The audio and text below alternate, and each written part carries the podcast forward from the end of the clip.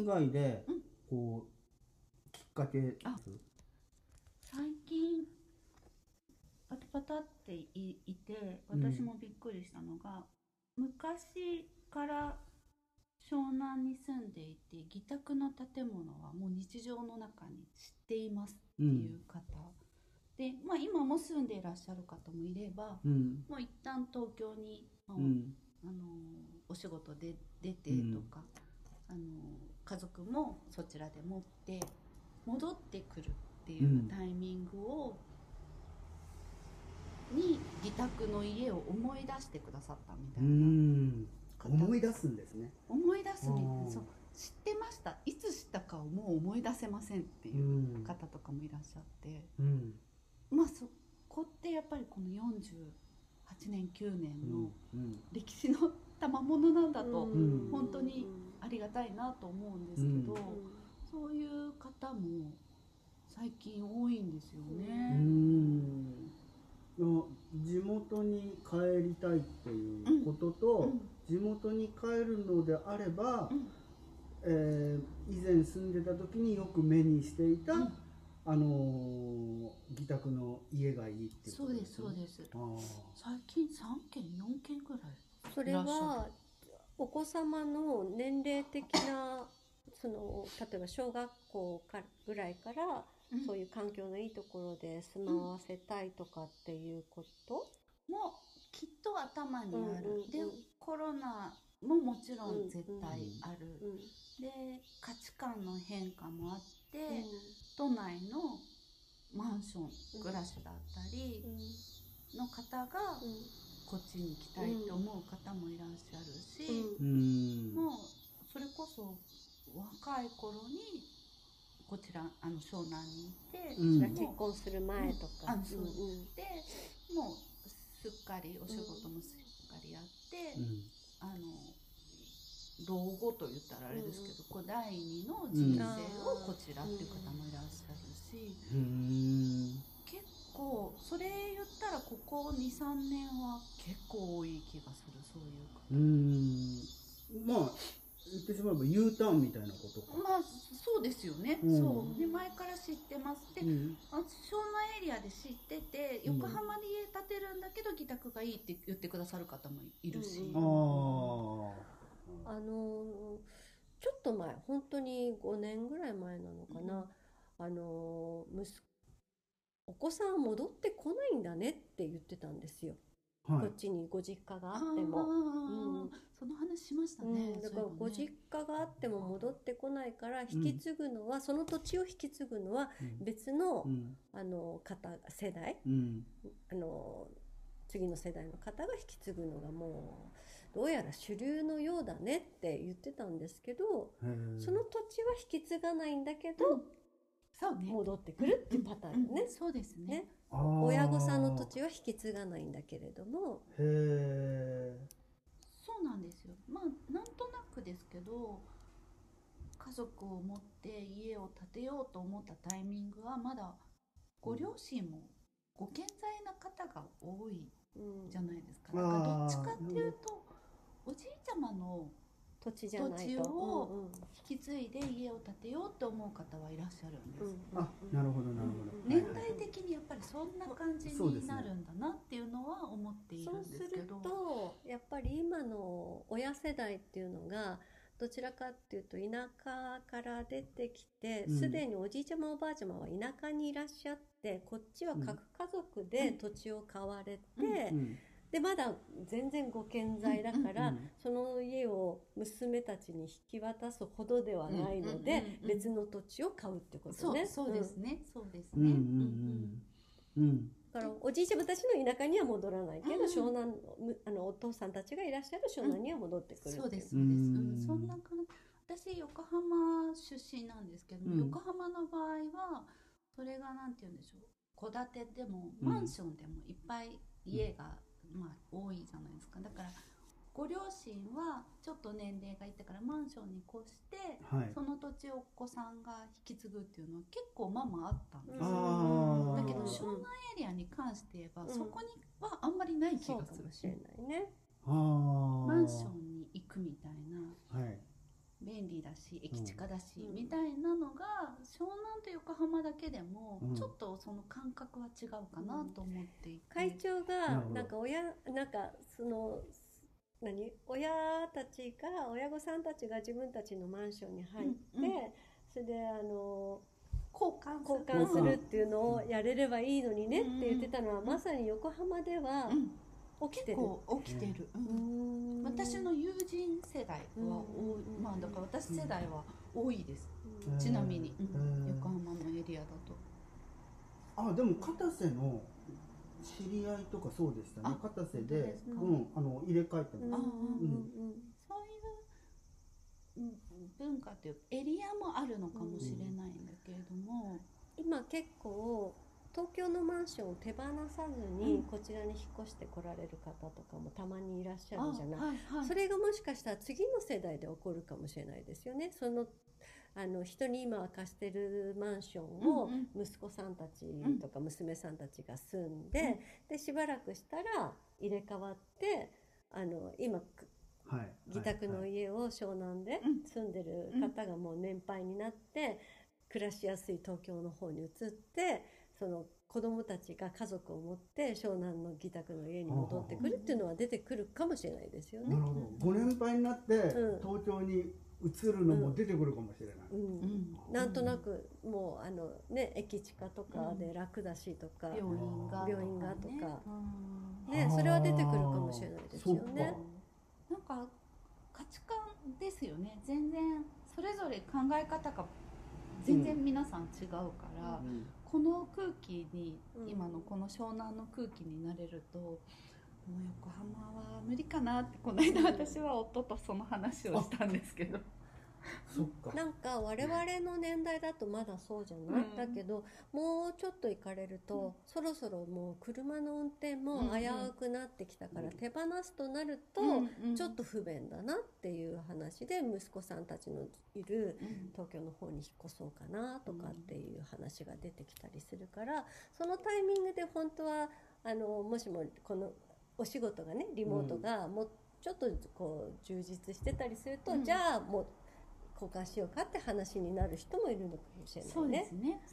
ただ離れられ学校がねあったりすると離れられないから、タイミングなんだと思うけれども、うーんね、でも戻ってくるっていう価値観は、うん。いい要は幼少期のこちらでの生活、若い頃の生活にきちんと、なんだろうこう豊かさがあるっていうことを覚えてらっしゃるからそうですよね。こそだろうから、うん。素敵だなっていつも思って、そうですね。羨ましく自分がなります。体験したことを子供にもとかっていう意識ですよね。うん。そうだと思うんですよね。すごいじゃない。その原風景に自宅があるっていうことうんうん。で思い出してくださる、そうなんかねそういえばもう建てるなら自宅と思ってましたみたいな方もいらっしゃって。そういう時代になったのかもね。もしかするとね。すごいなね嬉しいね。私じゃなくてね。縁側談義が嬉しいおね。ばあちゃんみたいになっちゃう。嬉しいよね、う。んありがたいそう素敵ですなことよね、うん。緑茶が欲しくなる。緑茶が欲しくなる。みんな緑二人は緑茶のパントマイム ズズズみたいなね。それへはすごい素敵だな素敵ですね。そうですね。うん。そういう方はじゃあもう建てられるんですか？そうそうやって、まあ、土地探しをうんされるんですよ、今来る方もう半分以上は土地がない状態で来てくださるので、うんあのそういう方例えば例えばね茅ヶ崎に小さい時住んでました、うんだから茅ヶ崎です、うん。とも限らないでしょ？限らない。そうそうなんです。エリアはこの湘南の中の大きく、ああエリアちょっと広く捉えてるんだ。そうなんです。うんでもやっぱりこの海の,、うん。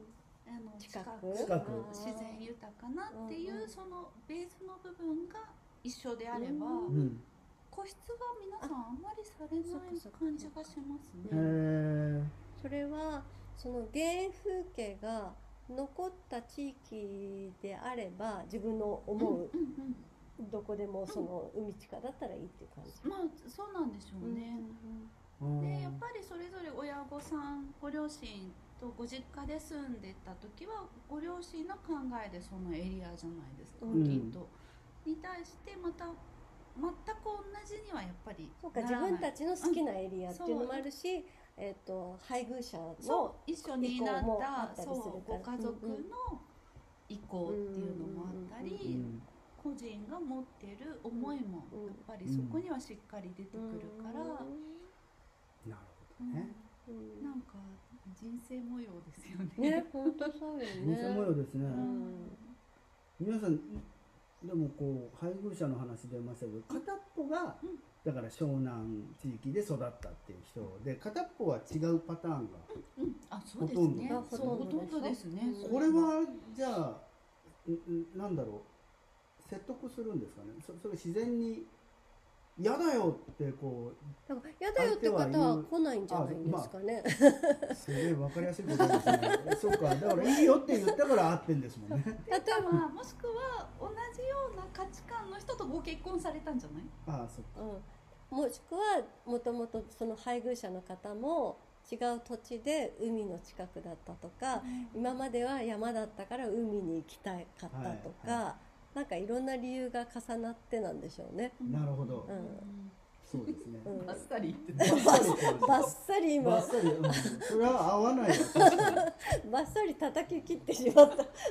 あ刀で。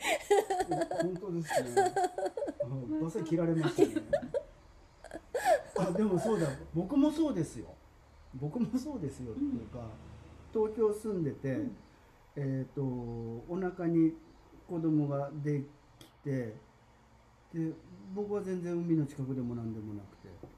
で妻の実家横浜で。うん、でこのまま子供前言ったかもしれないですよ。子供が生まれてってなったらちょうどサーフィンやり始めたばっかりの頃で海にあんまり通えなくなっちゃうのもあれだなと思ってっていうすごくこう自己中な考え方、うんごめんなさい突っ込もうとしたなんちゅう自己中な、うん、すいません。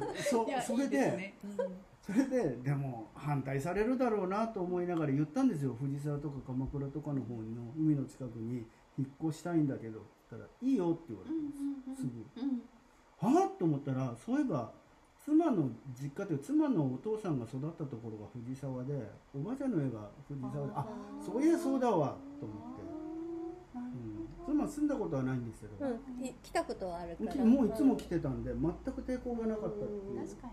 血確かにのりを知ってたあんまからり参考にねならない話。ですいやでもそう 結局あの自分は住んでなかったけど、その祖父母の家があって来てたから片瀬はよく知ってるとか、あー藤沢はよく知ってるとかっていう人もいるかいら、ますよね。で今鎌倉に住んでますとか、うちのお客さんじゃなくてもね結構いるものね。うん布施さんはあれねどっちかっていうと親が楽しむことで家族が円満みたいなそっちの方向ね、うん。いいとでも湘南ってそういう人多くないですかもう親の方がもう人生エンジョイしてますみたいな、うん。そういうところのお子さんってすんごいなんか伸びやかに育ってるもの皆さんあ伸び伸びって感じがする、ー伸び伸びでしょうね、もう親もその分存分に楽しんでるっていうのがすごい見て取れる。たまに反面教師もいるかもしれないけど親が存分に遊びすぎちゃって。遊びすぎしてそうか。それもあるかもしれないですよね。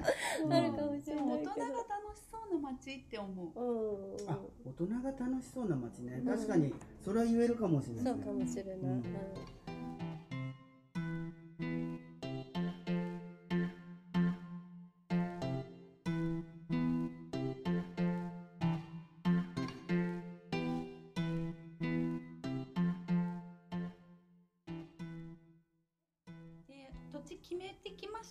いな方は、まあ逆に珍しくて、そっか土地がない人の方が圧倒的に多いんですね。多いんです。その時どうされるんですあの基本的にこのエリアのことを知らない方もいらっしゃるし、うん。これからエリアから探す方もいるし、うん。イメージも持っているけどなんとなくの相場感だったりとかうん。お話ししたり、土地を探すタイミングあと探す時の注意事項みたいな感じとか、うん。土地って私も思うんですけどなんかむやみに探してもどれがいいんだかわかんないことあるじゃないですか。あそうですね、うん。で建てたい家が明確になるとこの家を建てるんだったらっていう視点であの土地が探せるようになるとイメージがつくから建った後のことが想像しやすくなるってお客様によく言っていただくんですよ。なるほどね。それは、まあ、要は自宅の家を気に入って、ここで建てようって思ってくださった後の話なんですけれどうんうも、ん。なんかそのためにもなんか家を建てた後の話とか、うん。どういう暮らしがしたいかとかの話までして、うん。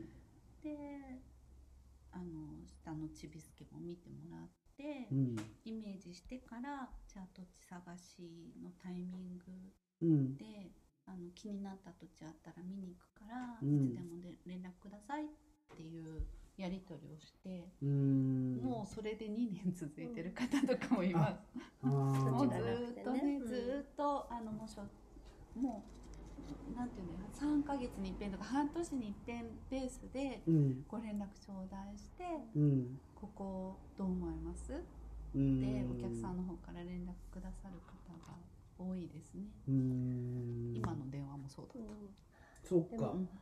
なんか前々からね会長とかも言ってたんだけど、やっぱり土地を決めていらっしゃってお話をよくよく聞いてみるとうん。実は自分たちの暮らし方とその土地が合っていなかったり自分たちが求める家と合っていなかったりするお客様もたまにいらしてだからぜひあの土地を見つける前に、うん。あのご来社しうん。していただいて、一緒に土地探しからうん。サポートしてやっていきましょうっていうお話をするケースが多くて、あいいですね、うん。これ聞かれてる方の中で、うん土地まず決めてないしなーで躊躇されてたりする方もいらっしゃるかもしれないですよね。あそうかもしれないですね。だからあのーむしろ土地決まる前に一回来てみてください。うん。実感してみてくださいっていう方が、意外と家を建てようじゃあ土地を探そうなんだけど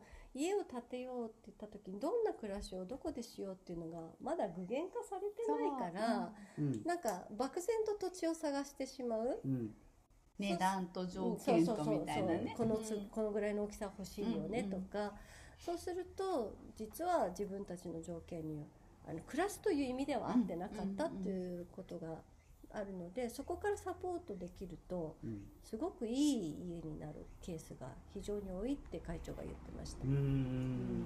実際になんかそうやって、えー、と進めていくと、うん。その後建物の打ち合わせする時にも、うん。もうその人の求める暮らしみたいな像がうん。すでに土地探しの時に共有できてるからあそうね。すごくあうまくいくというか、お互い共通事項この土地の良さはここだよねっていうのが共有、共感できてるみたいな。あそこがプランにも反映されていくみたいな良さはある気がします。うん。あなるほどいいじゃないですか今日うんこれあのーれ土地探しは0.3ミリふわっとしてたけど0.3ミリふわっとしてたけれどもしっかりとしたお話をいただくことができました。よかったうん、きちんと喋れてた。ああ地に足ついてましたね。でもぜひあれあれですよね。だから土地探しはぜひ自宅と一緒に行ってもう言えるかもしれないし。そうですね。うん。私たち免許はね持ってないけど、一緒にパートナーシップでいろいろ探してくださるあの不動産屋さんが何軒もねあるからね。そこがね正直最近すごくありがたいと思います。うんそれでこのお客様はね絶対ここの不動産屋さんが合ってるよねとか、はい。そういうのでキャラクターキャラクのねターを含めて、相性とかも分かってお伝えしてるし、あの相手の不動産屋さんも自宅のことを本当よく知ってくださってる方が多いからはい、安心してなんか共有うん。共通事項をベースにうん。土地を探しに行けるみたいなとこなろ。あ本当安心してお任せしてるんです実は。不動産屋さんにも。合うんでね、うんや不動産屋さんもだから馬が合う合う不動産屋さん。そうそう。みたいなことですね。そうですね、だからそれのエリアがもうちょっとこう広がってくるといいのよねそうですね、うん。いろんな要望のお客様がいらっしゃるからね。じゃあ北区も馬が合うそういう不動産屋さんをこうこれからそうですね。たくさん増やしていきたい、なんかどうしても東京とか横浜になっちゃうと、あのそういう不動産屋さんがキュッて狭くなっちゃうから、ね、そういうところでお任せできる不動産屋さんとかを開拓していかなきゃいけないなと思っていて、ううん。ん共感してくださる？うん。なんか、あのいいと思うものの感覚が似てるとか。うん。うん。重要じゃないですか？土地もう本当に自宅の家がいいと思ってるお客さんに対して、うん。いやここは便利だからみたいなうん。進め方する土地土地の進め方する人にではないような気がしていて、ねね。スペックが違うからね。うん。その良さもね。部分うん。うん。面白いなと思っていて、うん。その関係性はなんかこう構築したいっていうのもあるし、うん。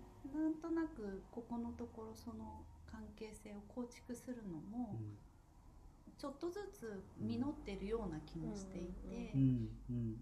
なんかありがたくお仕事を一緒にできる会社さんが増えたなって思ってます。そうね。なるほどね、うん。うん。また全然違う話になっちゃっうん。でもそうですね。た。うん。どうしましょ でも土地探しはやっぱり重要だからね。重要ですねそう。で本当にあの会長がもう81でしょ、うん。だから会長の今までずっと知り合いだった不動産屋さんもうん。だんだん皆さんリタイアされてきてるから本当に今入れ替わりの時期なんだなっていうのがあってう、ううん。んそこの構築が結構うあのすんなりと今いきいってるなと、なるほど。うん。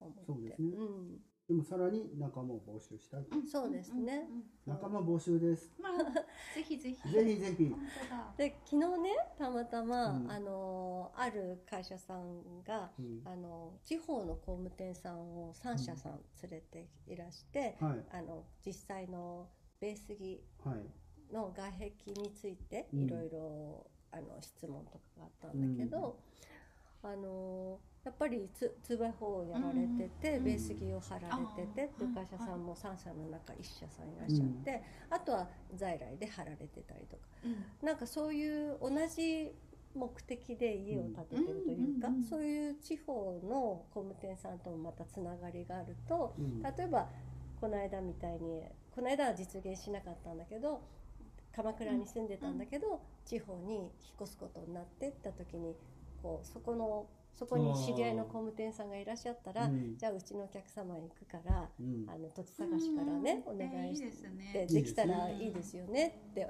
思ってて。うんうん。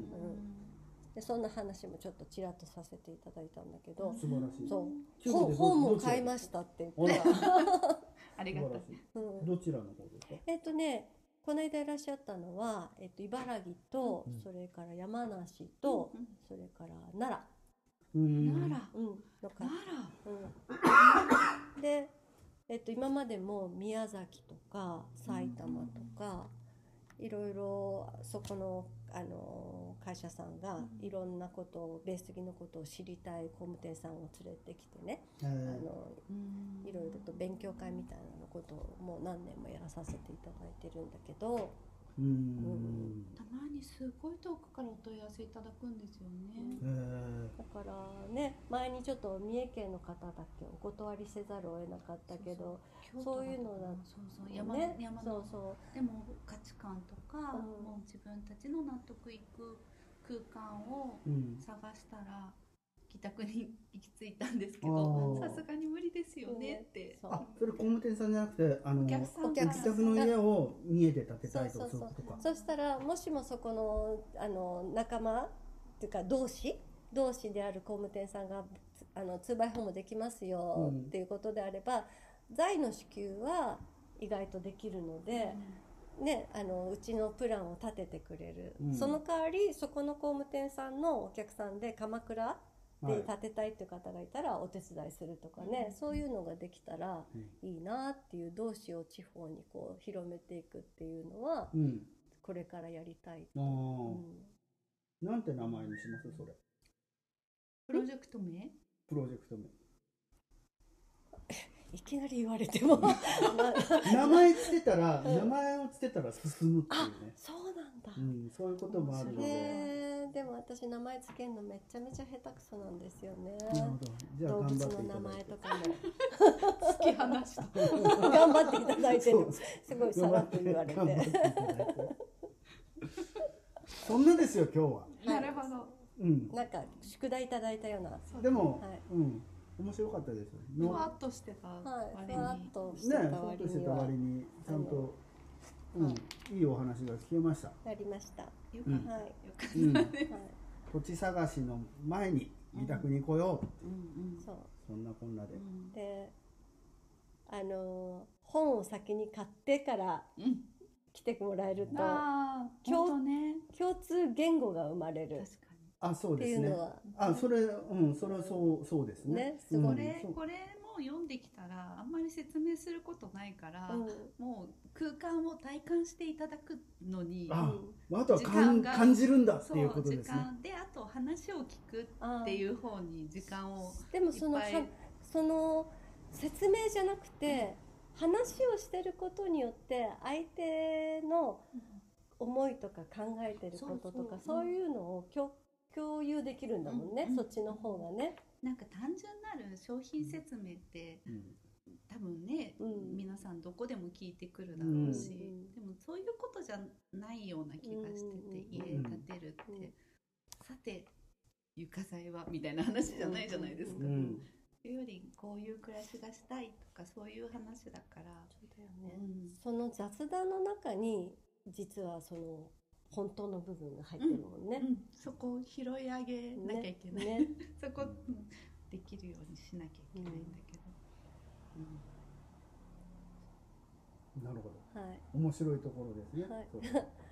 雑談からじゃあ雑談をどんどんしてしていきましょうってことですね。そう来ていただいですねた方と雑談がしたいですと、あでも本当そう思います、例えばほらあの面接人材とかの面接だって、面接からはほとんど多分何も得られないじゃないですか。あその後の雑談にどれだけ時間が割けるか、あうんうんうん。なるほどね、うん。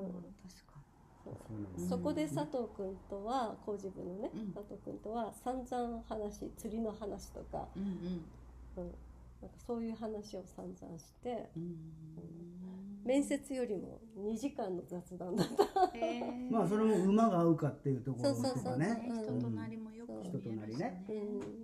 なんだかんだ言って家建てる会社だって相性だと思うんですよ、うん。なんとなく。そうですね。最後はそう。ね。だからお客様も相性が合わない会社とうん契約まで行っちゃったら本当に不幸だしね、うん。ね。きっとね、うん